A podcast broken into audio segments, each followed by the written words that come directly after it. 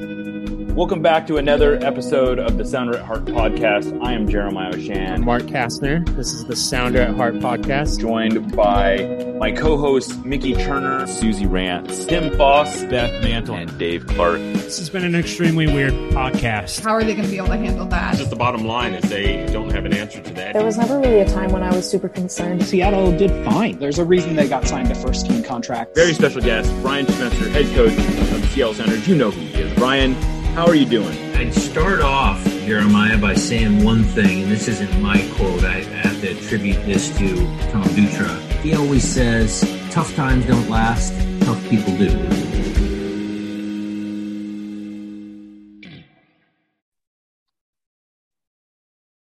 Welcome back to another episode of the Sounder at Heart podcast. It's been a while since we've done one of these, and uh, I'm Jeremiah Oshan, but this is going to be sort of run to give you a little lay of the land by Mark Kastner, who used to sort of do these. Uh, it's been a while, but Mark Kastner is going to take over for me. Tim Foss is here too. I'm going to be on the podcast, but Mark's going to be the host. You can uh, plan to hear more from Mark going forward. Uh, the plan is to to start doing this on the regular again. Uh, but yeah, so uh, welcome everybody. I'll, I'll let Mark take it away from here. Yeah, I'm uh I'm back. My jersey number is 45 instead of 23. Um that's a reference for Uh, that's kids. a Michael Jordan. reference.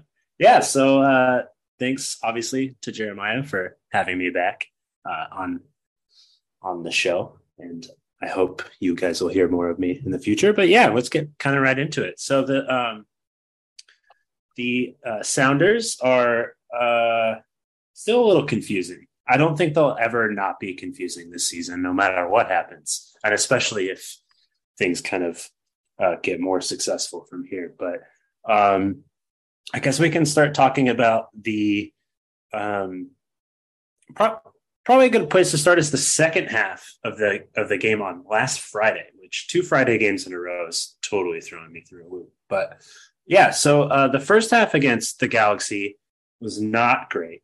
Um, but there were some encouraging signs from the second half, wouldn't you say, Tim? Yeah, absolutely. It's the weird thing with this season, and maybe part of why it's so confusing is there's just not really stretches where the team is fine. Like maybe on aggregate, that's how things turn out. But, you know, this game was maybe that in microcosm. The opening half was pretty downright awful. And then they came out for the second half and remembered that all the guys on the team are pretty good at playing soccer and Raul Ruidiaz just went to town on LA and had an outstanding assist on Kelyn Rowe's goal, which was just a piece of beauty. He his his own goal was outstanding. Um, I think we really saw the benefit and part of why a lot of uh, maybe not a lot, but plenty of people have been clamoring to see a bit more Danny Leyva. Um, you know, his impact on where Albert Rusnak was able to show up, um, what Lodeiro had the freedom to do. That second half was some of the best soccer we've seen from the Sounders in a while. And it's, you know, tantalizing to think, well, maybe if they can keep doing this, they are going to have a shot at doing more than just getting to the playoffs. Yeah, I sort of got the sense that um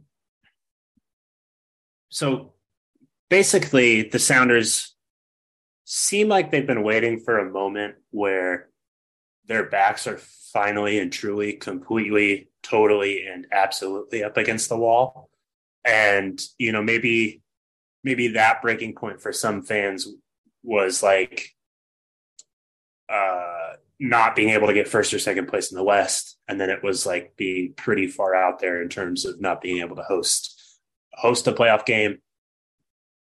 Now it sort of seems like uh, the the point where they're at is is like maybe not making the playoffs, but then in that second going into halftime of that game, it did it did sort of feel like this is it. Like if they lose this game, the seasons might as well be over. Do you get that sense, Jeremiah? I mean, I wasn't quite as I don't think I'm I was quite as this was a must win game. I you know, like the math certainly suggests that they were still in it. I mean, there's eight games left to play and they, you know, the their playoff positioning wasn't going to be dramatically different if they lost, but I do think it's getting to the point where the belief that they could actually turn it around was starting like the evidence that this is a good team that just hasn't put it together was starting to become pretty thin. And really it was reliant on almost entirely on the the Champions League run and the Champions League run obviously featured some elements that aren't available to the Sounders anymore, namely João Paulo. Uh, they did have that good run right after, but you know that that that wasn't exactly uh, a murderer's row of opponents that they they played in that one, and and the teams around them have have gotten a little bit better. The Sounders have not, notably. You know, uh, that's been obviously a, maybe it's something we can talk about today, but the Sounders haven't improved in any notable way. And, and and I think you can say, yeah, they haven't added any players, but the like the players that we thought would be rounding into form by now, I think, you know, like I think we all thought Jordan Morris would be closer to his full self. And we hadn't really seen that until the second half of the Galaxy where and maybe even the whole game. I actually thought they were better in the first half than than Tim was saying. Uh, you know, name like they they kind of gave up two fluky goals. They had a goal called off. Uh, they were at least looking dangerous. Uh, they obviously looked a lot better in the second half, but yeah, I mean, I guess the the long story short, the, the shorter the shorter version of what I'm saying is they needed to show us something, and they finally showed us something. And if they hadn't showed us something, I would have had a hard time trying to talk anyone off the ledge. uh, but but here we are, fully off the ledge. Um, I Not think couple, fully, but mostly. Yeah, yeah, like we're at least I mean, maybe we're still on the roof, but, right? Uh, or the window's still open. um, I think I think one of the interesting things to kind of come out of this game, and maybe maybe this is just kind of a too, like too much of a romantic way to uh, to look at this, but um, one of the things that worked very well in this game um, maybe if I could like thread the needle between Jeremiah's point that they were okay in the first half and Tim's point that they were awful in the first half is they obviously switched formations in this match, um, largely due to uh, yet another injury to Cristian Roldan. And that kind of seems to be like that injury, this injury, which is uh, four to six weeks. So uh, Cristian will be back around the end of the season and then hopefully for a playoff run if you know no complications happen. But you know, obviously this team's been dealing with injuries all year, but this injury kind of seems to allow the team to settle into a different formation than they play been playing most of the season, but a formation that speaks or plays to most of their strengths. Do yeah. you agree? I mean, I, I I think so. I think that this is probably given the personnel they have, and that's like without Cristian Roldan, it's to me this is their best formation. Uh, there is a bit of a hole at left wing back. I don't know who the uh, maybe it's Kelyn Rowe, maybe it's Jimmy Medranda. Neither one of them scream starter right now, but I think you can at least get away. Like everyone else is in maybe their ideal position if you if you do it that way, and that's probably worth the trade off of getting your best eleven player. I don't know, I don't, and I'm not even sure who your who your best 11 are uh if you don't if you go to a 4-2-3-1 i guess you're who's playing who's playing right mid in that formation? Probably one of the two left wing backs. Right exactly. It might be so it's like, yeah it's a good point. uh, I, I mean i think it gets eight players in their best position more or less. And they have basically eight players to deal like to make or break their season more or less. Um one of those players I think is is Danny Leyva, which Tim Tim had mentioned uh, a little bit. Tim, do you want to talk about kind of what you saw from from his game? Yeah, Danny has it's frustrating to see, I guess, three seasons in a row, sort of a young central midfielder start to break out, then get injured and lose a big chunk of a season, and having it happen to Danny Leyva, then Josh Atencio, and now Obed Vargas. It's really easy to have those players lose some of their shine if it takes a little while to get back to that spot in the first team, especially, you know, if they're working their way back playing with defiance like those games aren't always the easiest to watch or the level is not the clearest show of how they're going to fit into the first team again and danny's had a decent run of games this one was the first one where it really he showed a little bit more of the defensive side of things that you need if you're going to play someone mm-hmm. what if it's the 4-2-3-1 alongside Rusnak in this scenario, playing him behind Rusnak and Lodeiro. Uh, but I had a tweet after the game just listing he was like first or second in touches, passes attempted, pass completion percentage.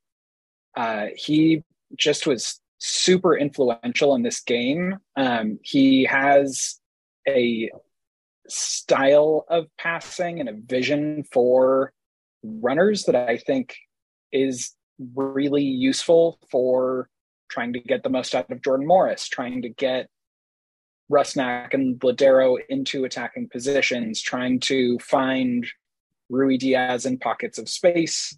Um, I think he is back to the point that he was in 2019, where you know maybe he's not in a position where Schmetzer has to find a way to get him onto the field every week, but he's making a pretty good argument that he should be in that lineup. And the good news is this formation, if they want to keep running a, you know, five, three, two, or any other riff on that, it gives a lot of the sort of fringe guys good spots.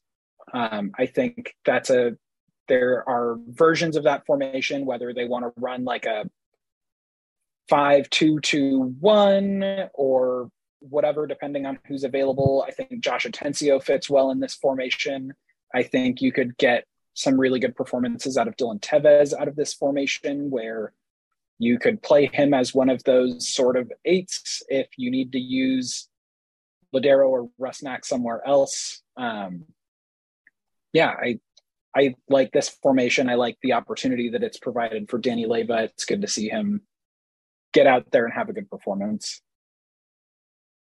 I know it's particularly silly to talk about uh, how well a defense played in a game where they gave up three goals, but we're going to do it anyways because I thought that kind of the structure that the that the base of particularly those two midfielders and those three center backs uh, game. Like, so for instance, uh, the Galaxy only had uh, 1.56 expected goals, uh, 0.75 right. to 0.79 comes from a penalty that came well into stoppage time that I don't really necessarily care to discuss because it's whatever.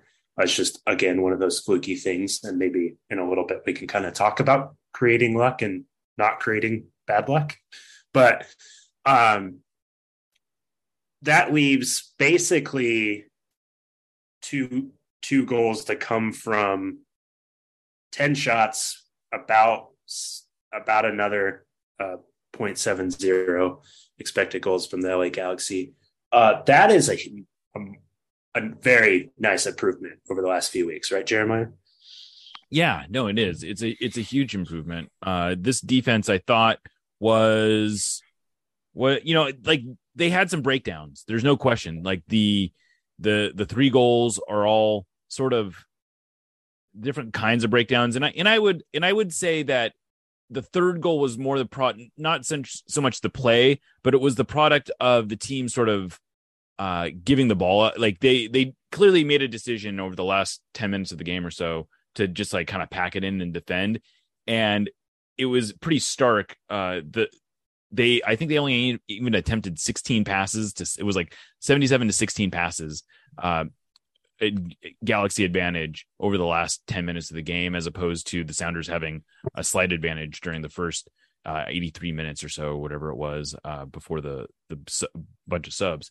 But yeah, I mean, I thought structurally the defense was was pretty good. They just made some mistakes, which they've been doing a lot. Uh, unfortunately, it seems to be a consistent trend where they make these sort of silly mistakes. But if you if you just look at the chances, like the the the aggregate chances that they were giving up, they did a good job of pre- preventing those. Uh, you know, like I, I think of all the goals, weirdly, the one that was the most frustrating was the first because here's Chicharito, who you have put in a three center back formation in part to stop because you don't want him getting the ball in the box uh, and with room to create, and yet you allow him to to collect the ball without really any pressure on him uh, and and then you know he he makes a good play to to finish it. But uh, that's just this type of thing that with three center backs, you should not be allowing the uh, the opposing team's center forward to just kind of like collect the ball in the box against the set defense. to Yeah. to that point, I mean, I think just a few minutes before he scored, or maybe it was longer, but in the opening like five minutes, Chicharito had another opportunity where he just got like an open header in the box, and it happened to be sort of a flicked header that went straight at Frei. But like to your point, you can't let Chicharito have any space, especially if you're playing with a three center back setup. Yeah, it looks like that chance came at 8:36 and then the goal came at 9:38. So it was one, 1 minute and 2 seconds before the goal. Um, and Chicharito isn't what he used to be clearly, but uh, that's the type of goal or chances he's created his entire career. Um, and it's just a little bit of a bummer that that type of goal happened. And then the second goal is just sort of like whatever. A deflected cross goes into the into the net and it just kind of like um happens. But those types of things have been happening a lot. Um I think all of us are pretty uh encouraged with the second half. Obviously to go up 3-2 and then give up a late penalty is annoying, but we're more than encouraged by um, by that second half performance. What do we think are? Uh, and I'll I'll start with Tim on this. What what are some of the things that you would like to see? Uh, obviously, we play Portland this weekend, but kind of going learning from that second half to take into the rest of the season. I mean, I I couldn't tell you what things exactly they changed in their approach, other than that they started finding the guys that you want on the ball in dangerous situations. They started getting them the ball in dangerous situations. Like, um, I I think I know Jeremiah talked about this on at least one of the two podcasts he put out already in the last couple days, but that uh, Rusnak is getting opportunities to play passes from closer to the goal, and that has a tendency to result in people scoring goals. The you know what the the second goal comes on a series of plays where he hits the crossbar and the goalpost in a matter of seconds, and then the ball kind of bounces around and Lodeiro puts in a cross that Ruidiaz heads home. I think the more you get him the ball within 25 yards of goal, the more likely it is that he's going to get assists and he's going to get goals. Uh, he has shown more than capable of doing that. Uh, the same thing goes for Nico Lodeiro. The more often he is getting the ball in dangerous places rather than having to drop back to try to get the ball because the possession has gotten stuck in a little horseshoe from the fullbacks to the center backs, and occasionally one of Rusnak or his midfield partner or Lodeiro drops into basically a fullback position. Um, we weren't seeing that kind of stuff happen. When they had possession, they were being a bit more purposeful with it. Um, maybe that is, you know, maybe that's a result of Danny Leyva being there as an easy passing option. And he really likes to pass the ball forward. I think FBref has him as like a 90th plus percentile midfielder in terms of progressive passes per game. Like he is really good at moving the ball forward. Um, that solves one of the issues that has plagued the team recently that you know they have a lot of possession but they don't tend to do much with it. And because it takes them a while the guys who thrive in transition opportunities or pseudo transition opportunities don't get the ball in advantageous positions. And you know the attack sort of fizzles out. They I think that's one of the big things that I'd like to see them continue going forward is that when they have possession, they make use of it quickly rather than just plodding along with it. Yeah, to put some data uh, sort of behind what you're saying about Danny Leyva, I actually uh, was digging around in Wyscout, and he actually ranks 14th in the league. So, like, that's what does 90th percentile mean? He ranks 14th in the league in uh, progressive in progressive passes, and his average distance uh, on those progressive or his average progressive passing distance is also uh, is even higher uh, among players that average all those uh, progressive passes. So he's he's definitely a plus passer. He's also uh, I was actually surprised at how high he ranks in this. He ranks fifth in the whole league in recoveries and fifth in counter pressing recoveries, which uh, I was actually, which exceeded my like. I, I, figured he. It felt like he was getting onto a lot of second balls. Uh, you know, when you watch him play, he seems to sort of be a vacuum uh, in that way. Like he, it, it just the ball seems to gravitate towards him, and we saw it a lot against the Galaxy, where he's just finding himself in the right position to to pick up loose balls, and that is an absolutely understated uh, or underappreciated uh, aspect of possession is is being able to not just like connect passes, but to to keep it when you when you lose it. And we saw, you know, he I don't know if he had a, a recovery on the second goal, but the Sounders, I thought the thing that jumped out to me so much about what was so encouraging about that second goal was yes, uh, Rusnak put in a couple good shots, but they also got the rebound on both of those, and then they were able to keep possession uh, like two or three other times through you know uh, just good play.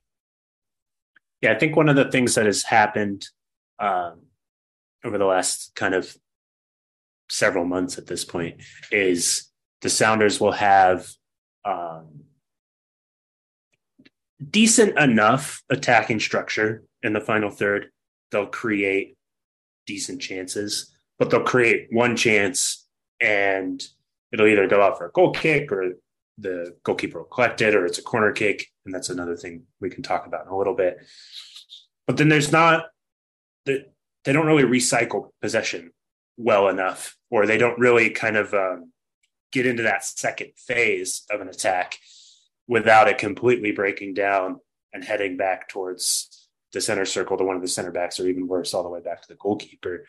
Um, and I was particularly encouraged by uh, by that happening against the Galaxy because I don't I don't like I don't know if this is anything other than just vibes, but having a third center back allows everybody else on the team to kind of sort of calm down and be a little bit more brave in, in possession and and do those things. You know, Rusnak is playing a new position this year that he's never played before. He's never played in a double pivot. And I think it's been evident over the summer. Like he's worried about what's behind him, so he doesn't get as far forward. Uh, you know, Danny Leyva, who is a is a young player, a very good young player, but he's coming back from kind of two years of setbacks. Um, Nicholas Lodeiro's coming back. He has he has kind of that that that safety net behind him to kind of go wherever he wants. And then even the even the wingbacks, uh, can can hold their width and they, and they can trust that the, that those central defenders will be there. Again, again that that three goals got scored on the defense, but um, I think those are those are some things to take away that can hopefully be built upon. Now, watch they'll they'll revert back to a four two three one on Friday, and this entire conversation will be moot. that would be a bummer, wouldn't it? Yeah, Uh, I don't think that will happen. If it does, I, I I would. I I agree.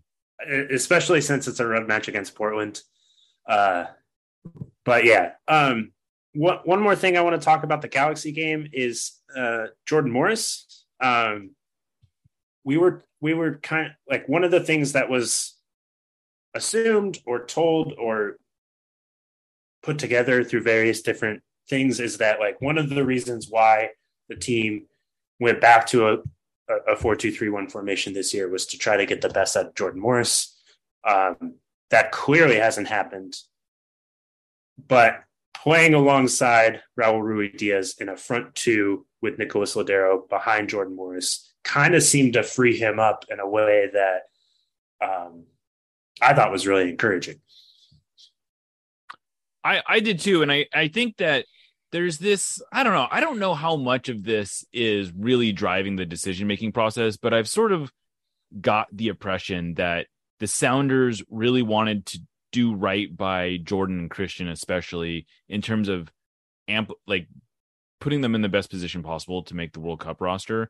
And I think there was this belief with with both of them that being in those attacking spots was was good. And I and that's not to say that the Sounders didn't feel like those were their good positions, but uh, I I actually think Jordan is more valuable to the U.S. national team if he can sort of like illustrate that he can play forward as well. Like he doesn't necessarily need to be a number nine, but if he can show his usefulness as a second forward or playing in a two forward set, that's something that the U.S. national team doesn't have a ton of players to do. They don't play with a two forward set very often, but to have that in their bag, I think would be pretty useful. And by the way, I thought he looked great as a as a second forward in this game. He made a lot of forward like runs. He has been sort of doing that all along this year. You know, his his numbers have not been that of a traditional winger. He's not dribbling guys, he's not putting in a lot of crosses. He's doing but he is producing a fair amount of of goal scoring chances both uh for himself and like for himself and for others. Uh and he's doing that when he's high up the pitch. He's, you know, he's an honest defender, but no one's out there saying like Jordan Morris is a, you know, like a an end line to end line type of player. But I really do think us playing in a forward set is at least for right now, while he's still like he is still clearly uh regaining what he lost during the the last year. And and I do think that that's probably his best position right now. And him and Raul seem to work really well together as well. Yeah, I think I think you tweeted after the game or during the game that it was the uh, first assist a forward had on a, Yeah. on a goal all season. Which, Which is- if, if you play two forwards, uh, the chances of one forward getting an assist is a lot higher. But I think it kind of illustrates a larger problem that the Sounders have been having all season. Yeah, you know, and and to sort of build on that, I I, I was compiling some. I was trying to sort of illustrate the difference between the Sounders this year and last year, and probably the most stark difference is their forwards had combined for 27 goals and six primary assists last year. Uh, this year it's 11 and one, um, and that's and that's counting Jordan's goal as a forward uh, Yeah. from this last game. Uh, so yeah, it's the the forward production has taken a dramatic downturn, and if you were looking for like a glowing sign of like what's gone differently this year, that might be the that might be it right there. Tim, I think you had something you wanted to step in with. Yeah. So one of the tough things with those kinds of stats that Raul Ruidiaz has played like a third of the total available minutes this season, which one, if you have the best striker in the league and he plays most of a season pretty much healthy and you know is in the running for the golden boot and then the next season he plays a third of that and contributes like a third as many goals that's going to be tough. But also, Raul Ruidiaz, he has such a gravity on the field that not only is he an option for Jordan Morris or Cristian Roldan to find with a cutback pass inside the box or for any of the, you know, for Alex Roldan to hit crosses to whatever. He also is going to pull defenders in a way that, like, all love and respect to Will Bruin and Fredy Montero, at this point, they just don't do that. Um, I think they've both put in really good efforts while Ruidiaz has been out, but they're just not Ruidiaz at this point. Um, and one of the big differences I think we saw in the game against the Galaxy was one, you did have Raul out there looking like Raul, but also one of the compounding issues for Jordan this season has been that, you know, a cascading series of events that Nouhou not being much of an influence going forward, teams have figured out, and we've seen in the last several games, they just don't put someone on him when the Sounders have the ball. And so they either double team Jordan or they put someone on Jordan and they put someone in the passing lane from the middle of the field to cut any balls on the ground off to Jordan. And they can set their defensive line of engagement so that if they try to hit a ball over the top for Jordan to run onto, it's got to be so flat, or by the time it hits, he's got such a small window to get onto the ball before it's either out into touch or the keeper can get to it. It's been super difficult to get the ball to him. He also to your point, he doesn't really play like your typical chalk on his boots winger. He, whether he's playing as a forward or a winger, his main like dangerous move is making inside runs from that outside channel.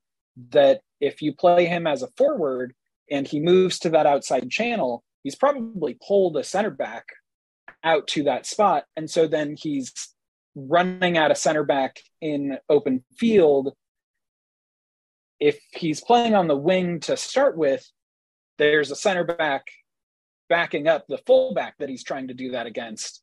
And the likelihood of him succeeding there is just much lower unless you can have someone who is pulling those center backs away, creating space. Um, I I do think him being able to play as a forward, whether that's a second forward next to Ruidiaz or really like either of Will Bruin or Fredy Montero if Ruidiaz needs a break at some point in the next eight games. Um, it does feel like right now the best use of Jordan Morris. I agree. I think, and, and then having those two wing backs, keeping defenses honest with with the width and the structure, does all the world of difference to allow Jordan the space that he needs to succeed, which um, bodes well for the Sounders. Um, we would, uh, we wouldn't, we should talk about the Portland game, um, which feels like a really weird time. But is there ever a good time to play Portland, especially since the beginning of 2019? The home team has lost eight of the last 10 um, matches in this fixture, uh, which is like some something like like an away team. If you take any other combination of MLS teams, the away team hasn't won more than five of the last ten. So that's fun. Um, I mean, that bodes well, right? we're, yeah, we're going to be the away team this weekend, and uh, that means we're going to win, right, Jeremiah? Yeah, uh, sure, absolutely. Uh, I would, you know, it, it is a, it, it's a funny it has been a really funny period in this in this uh, rivalry uh, with the road team dominating the way that they have. But if you take like that historical element out of it, and I suppose there is, it's tempting to say uh, the home teams do, and uh, but like I'm going to ignore that part of it and just focus on the timing of this match for these two teams. I think one thing I feel very confident in saying is that if the, the roles were reversed, if the Sounders were coming off a 4 1 loss to the worst team in the Western Conference, After and getting smashed by TFC the week before too. Right, right, exactly. After a, a week out, and so coming off two straight losses, two straight bad losses, uh, and the Timbers were coming off a come from behind uh, result where they got sort of hard done by a penalty. I I think Sounders fans would be saying like, "Oh, we have no chance in this game," and I don't think that would be true. But I think I guess I, I say this to illustrate that if you can't be confident in this game with these circumstances, you're probably never going to be confident going into uh, a game against the Timbers. And you know who who know it's a cliche, and you can sort of throw the to sort of throw the records out. And I think that's been especially true in this rivalry.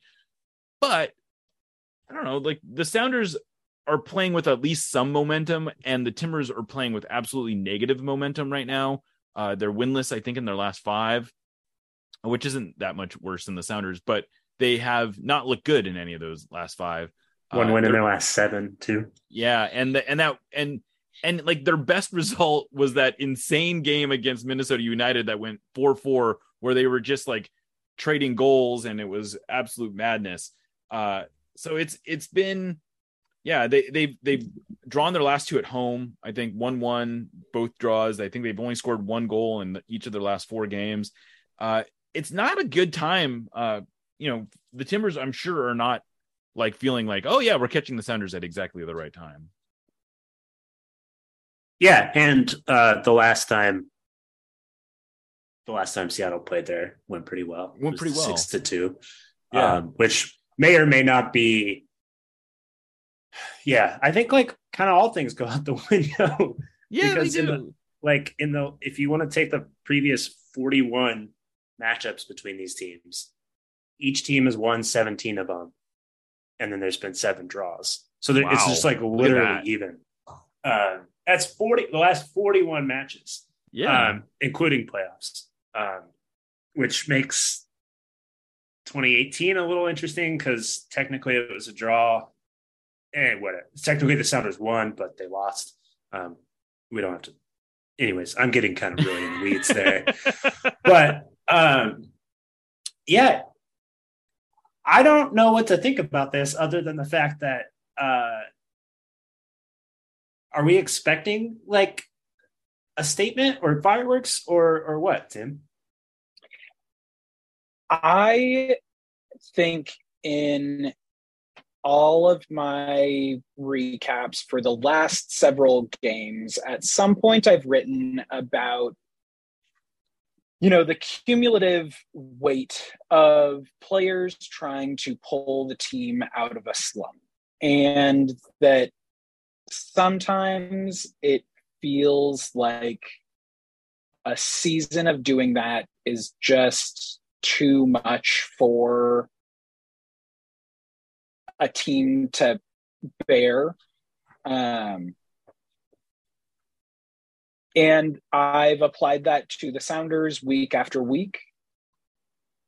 But you know what the Sounders haven't had to bear is the added weight of like controversy after controversy after controversy where the fans are protesting and you know the gm is trying to like put the weight of his decisions actually on the players uh, as Gal- gavin wilkinson did with alleging that you know very specifically the latino players tried to like say that he did the wrong thing in the decisions around Andy Polo and letting him go. Just definitely a you know a specific choice that he made, whether that was intentional or not. Um, So- but I just wanted to add this real fast. I, we we talked to uh, Sam Spieler of uh, of Stumptown Footy, and we we brought this this thing up, and he mentioned, and I, I would urge everyone to go listen to that. It's on this feed if you are interested in that conversation. It'll be the one I- before this one. So the one before this you before should have this already one. listened to it. exactly. If you're a if you're a completionist, uh, you should have already you should have already listened to it. But uh, I'll just quickly recap it. Basically, uh, a bunch of Portland fans put together that uh, that Valeri wasn't even on the team when Yeah. this discussion probably happened. Yeah, and So, like the idea that he was out there like trying to save Andy Polo's job is just total BS. and print and like printing that claim without any sort of fact checking like that is is a little weird Well, to say it- the least it- but It, it's a little Yeah. weird, but it's I, I think it came out because he he made the statement to like it was like an it was sort of like a it wasn't like an official capacity. He was talking to season ticket holders, but um, it's just funny that he was trying to tell season ticket holders this thing. And anyway, go ahead.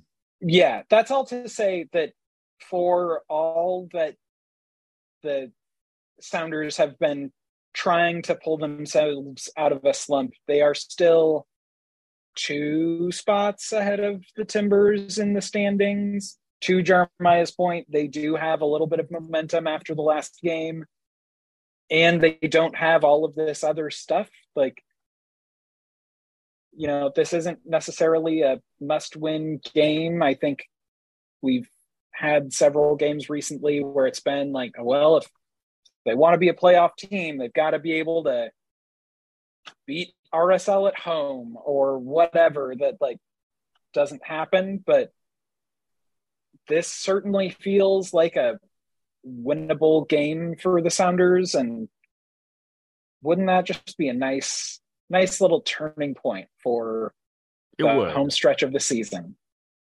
It it really would. And you know, last year the Timbers were able to uh use I guess they I guess they kind of turned their season around after the 6-2 win, but certainly uh when they when they won the it was at a similar point in the season it was later in the year but there were more games happening. yeah, and they and they they I guess you could maybe even more point to the the game they won on the road against the Sounders as maybe the real turning point of their season. And they obviously rode that all the way to MLS Cup.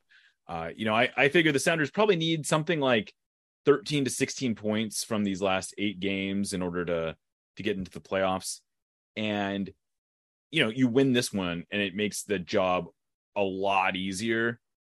You lose I mean, you can still do it without winning this game, but man, it it the road becomes much much much more manageable if if they can win this and and I would say like I if they win this game I I would feel like making the playoffs is maybe not a foregone conclusion but suddenly feels very likely. as someone who doesn't believe in momentum i think it would give them the momentum Right. Yeah, exactly. finish the season strong uh are there any other points about the game you want to make before i make you guys pick a lineup Oh, I like I like this I like this feature.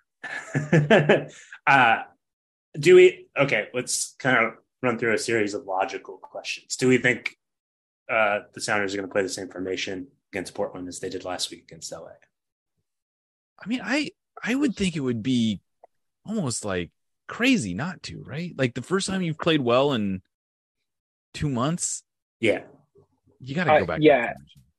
I agree. It just puts so many people in like positions in a football sense, but also like the spots on the field where they are going to be most successful.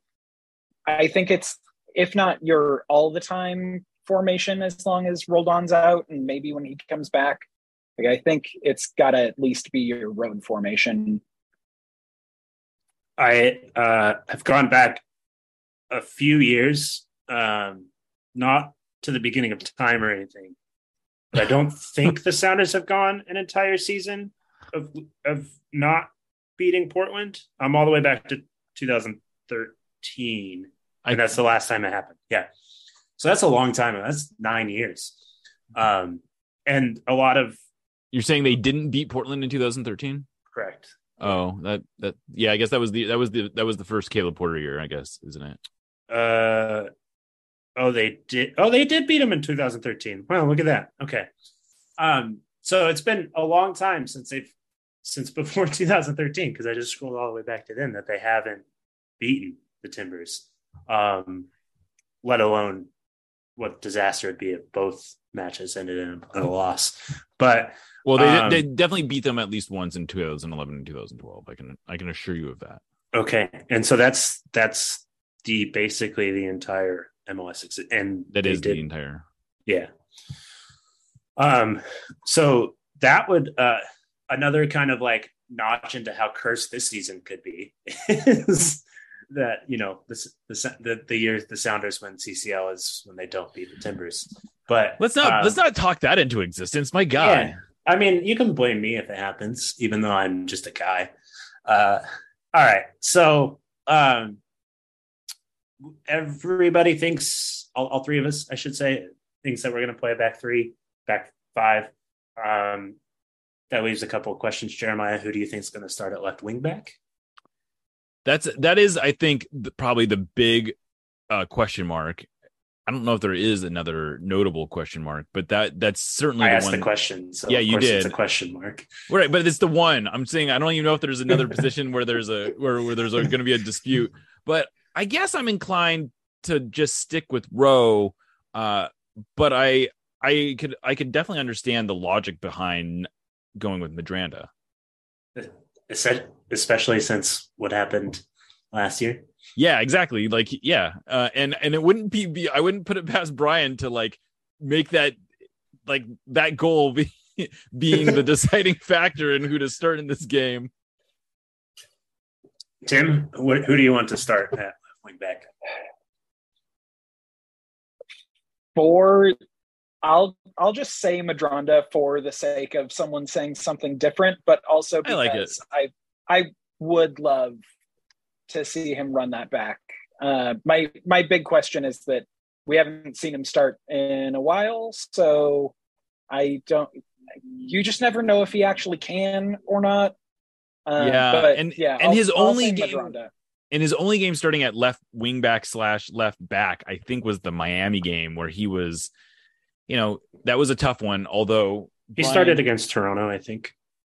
At, oh on the left. left wing back. Yeah. Oh, he did. Okay, well that was a that was a good one. So maybe that's a point in his favor then. Uh, so I won't even and he talk. played About, 60 minutes. okay, well, uh, look, you may may that's that's a pretty good point in his favor. I think. Uh, I He also be, started against Nashville at left wing back and played 57 minutes, although they Oh. lost. okay. He hasn't started at left back in this season, which is uh No, Miami. He started against Miami at left back, didn't he? Uh yeah, you're right. But that was And- like That was his first game. I think that was his first start of the season. yeah, and, and, he and- got and hooked Brian at he got hooked at halftime. And Brian actually sort of did this mea culpa thing where he's like, I didn't put him in a position to succeed. Uh, basically alluding to he wasn't ready to, who probably wasn't ready to start, and he definitely wasn't ready to start at a position where he could be exposed. Uh, so maybe that I've talked myself into Medranda Mad, Medranda redemption starting against Portland and I like it. scoring. Um, so Probably all, scoring. yeah, I, I, I thought there would be more more of an interesting positional uh, conversation to have, but if we all think Danny Leyva is going to start, which I think we do, Yeah. uh, there I think Danny Danny Leyva to me right now is maybe like to me he's he's the starter until proven otherwise, right? Like he he's actually been really good, even though the Sounders' record with him in the in the lineup is not great. Uh, their xG when he plays is is actually pretty good. So they which tells me they're creating chances when he's on the field. And right now, I feel like chance creation is probably the thing I'm most concerned about with the Sounders. Uh, I guess chance finishing w- is maybe up there too, but uh, I'm I'm also sort of a believer that if you create enough chances, you're going to score goals. Uh, and and yeah, I mean, I, I really think Leyva is maybe the key to unlocking the full potential of of or at least the most potential we're going to get out of Rusnak right now, absent Paulo and and Obed Vargas. Uh, I I still really like Atencio, but we're not like I I feel like he the only way he's going to get a start is if it's to rest Leyva or and and he he like on like theoretically I think he complements he complements Rusnak better, but we haven't seen him play enough to really say that. Yeah, and Go ahead, Tim. Oh, I I mean I was just going to agree. Like I I think at this point unless Leyva can't go, you don't play someone over him in that position. Um I, if you change things at this point in that midfield, you're just changing them to change them and I like I don't think that's a Brian Schmetzer thing to do. It isn't, and I think that that's actually one of the things that's been one of the problems over the last few months is their inability, not necessarily by choice, but their inability to put out a consistent lineup. And it's not even like the same, just that it's not the same 11 guys. It's that you're messing with different pairings constantly. And especially at that defensive midfield spot where it's been, you know, it's just been a, a rotating door of partners for Albert Rusnak. And and Leyva seems to be working there. And if you can solidify that part of the field, I feel like everything else will sort of like take care of itself. So, so we all think it's going to be the strongest possible eleven, without thinking about the Orlando game next Wednesday. Yeah, I, I think the Orlando game is maybe you, like you don't punt that one because it is a really winnable game, but playing this game on Friday is actually a pretty big bonus for the Sounders because it gives them it actually gives them two extra days of rest than Orlando's going to have. Uh, and And if you go all the way back to, if you kind of count back backwards to the LAFC game, they've ended up with four or five extra days of rest because the games have either been played on Friday night, Sunday Hmm. afternoon, Tuesday night. They they've actually ended Yeah. up with more rest than other MLS teams across the last month or so with this kind of compact um, schedule, which is, I think, a point that I think you can probably just play with a, with a tweak here and there, maybe a different left wing back in the both games. But I think you could do, I think you could do your strongest. You can do your strongest lineup on Friday against Portland. You can do a p- pretty strong lineup Wednesday against Orlando, and then you have until Sunday night yeah. to play Houston. So I think Yeah. I, I would not expect a lot of rotation, especially since all three of those games are winnable. Yeah. Yeah, Uh, I I I think you even could like use a little bit of like load management across the next couple games and you know maybe against Orlando Ruidiaz doesn't start but he comes on in the 60th or he comes on at halftime you could play Jackson Ragen in place of one of the other center backs for that game that's not going to be a huge drop in quality, but you can keep one of the other guys fresh for the Houston game. Like you can give Teves some minutes. You can, if you want to flip your left wing backs for the two games, you can keep, you know, maybe Rowe can play on Wednesday and then against Houston again, whatever.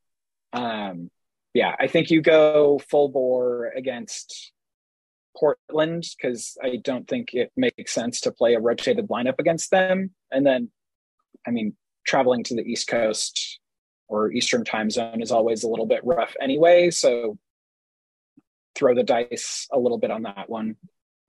Yeah, I mean, and and Houston, it should be said, not to look too far ahead, but Houston, Houston is like an absolute must-win game. You, if you have any hope of of anything, you you got to win Houston at home. I think there's two games like that on the schedule left. Uh, there's that game and there's San Jose at home, which is the the season finale. Like those are two games where if you can't get six points out of those two games, it almost doesn't matter what else you do because it's going to be really hard to come up with a scenario that they can make those up. Uh, but every but every every other, I think what is encouraging about this run in is every game on the schedule is winnable. It's not necessarily a, you know, like I don't know if they're like out and out favorites to win all of. They're certainly not out and out favorites to win all of them, but they. I, I think if you look at the matchups, like their toughest game is is at home against Austin, but it's a home game, right? Uh, Mhm. Their toughest road game is, I don't know, Portland. Portland, I guess. Or Cincinnati. No, Cincinnati's a Cincinnati's at home home. Oh, you're right. You're right. Yeah. Uh, yeah, they, their road games are Orlando, Portland, Kansas City, and Vancouver. Vancouver. Vancouver. Vancouver, I guess, might be their toughest road game. Like Orlando is probably the game that's easiest to like. If you're gonna pull back, that's the game that it makes the most sense to. But uh, And Orlando, Orlando will have the following weekend off because MLS is moving their game mm. because the next Wednesday is the Open Cup final. but but Orlando's pretty like they're pretty average at home. They're only five and seven at home right now. Uh, they and it does sort of like it's not literally Open Cup or bust for them this season, but they'll pro. I mean, they'll. I mean, they're probably going to the prioritize. playoffs. The, yeah, Yeah, but like anytime you can win a trophy now versus maybe winning one in the future, you you do the thing now, which I think Sounders fans are acutely aware of at this point in this season. uh, are we going to win on Friday, Jeremiah? man. I oh here, I want to I want to say yes. I I do feel like this is like a a tie. This the game just like screams it's going to end up in a tie. Uh, just because it, it feels like it would sort of like not fit anyone's narrative. Tim, are we going to win on Friday? Yeah, I think we win, and I think we see Danny Leyva's first MLS goal. Oh, I like Hell it. yeah, I I'm like on board. it. There we go. I want to. I want to have that Friday night, and Yeah. I'll be in Wisconsin. But that's the kind of Friday night I want to have. Uh, anyways, I've been Mark Kastner, Jeremiah Oshan. Obviously, everybody knows him, and Tim Foss. Uh, thank you so much uh, for listening. I am uh, back on the show, uh, and uh, go Sounders.